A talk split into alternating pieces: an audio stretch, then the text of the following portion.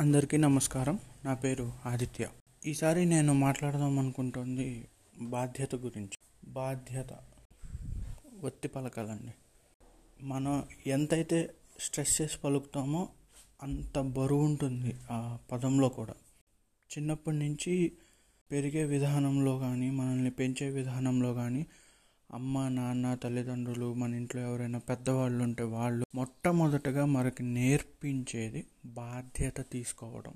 మనం ఏ పని చేసినా అది మంచి అయినా చెడైనా దాని పర్యవసానాలు ఏమైనా సరే బాధ్యత తీసుకోవాలి అనేది మనకి నేర్పించే ఫస్ట్ సూత్రం.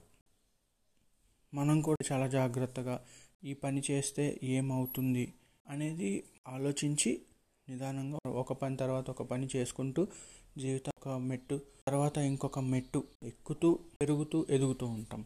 మరి ఆ బాధ్యత అనే పదం మన రాజకీయాల దగ్గరకు వచ్చేసరికి ఎందుకు మర్చిపోతారో మరి? మన కులపోడు మన ఊరోడు మావోడు ఐదేళ్ళకు ఒకసారి ఓటేస్తాం కదా? అలా ఆయన ఆయన ముందు చూపు బాగుంటుంది. ఆయన తెలివిగా లోడు. వేస్తాం కదా ఐదు సంవత్సరాలకు ఒకసారి ఓటు. మళ్ళీ ఐదు సంవత్సరాల తర్వాత ఎలక్షన్స్ వచ్చిన రోజు మాత్రమే ఆలోచిస్తావా? అలా ఎలా? మధ్యలో ఐదేళ్ళ పాలన ఉంది కదా అవి పట్టించుకోవా? వాటిల్లో కూడా మనకు కావాల్సింది ఏంటి? ఏ కంపెనీలు తెచ్చాడు? ఎంత డెవలప్మెంట్ అయింది? ప్రభుత్వం అంటేనే మంచి చెడు రెండూ ఉంటాయి. మంచి ఒక్కటే చూసి కాలర్ ఎగరేయటం మాత్రమే కాదు. ఆ ప్రభుత్వం వలన జరిగిన చెడు కూడా చూడాలి. చూడాలి కదా? ఎందుకు? ఎందుకు చూడాలి? నువ్వే కదా ఓటేశావు.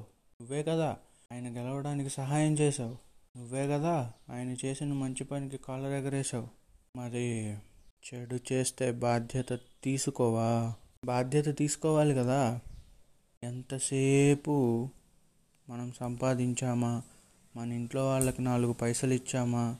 అందరం హాయిగా ఉన్నామా మాత్రమే కాదండి. మీరు ఈరోజు సంపాదించి దాచిపెట్టి రేపటి రోజున ఎవరికైతే ఇవ్వాలి అనుకుంటున్నారో వాళ్ళు బాగుండాలి కదా. వాళ్ళు బాగుండాలి అంటే ముందు మీరు కరెక్ట్గా ఉండాలి.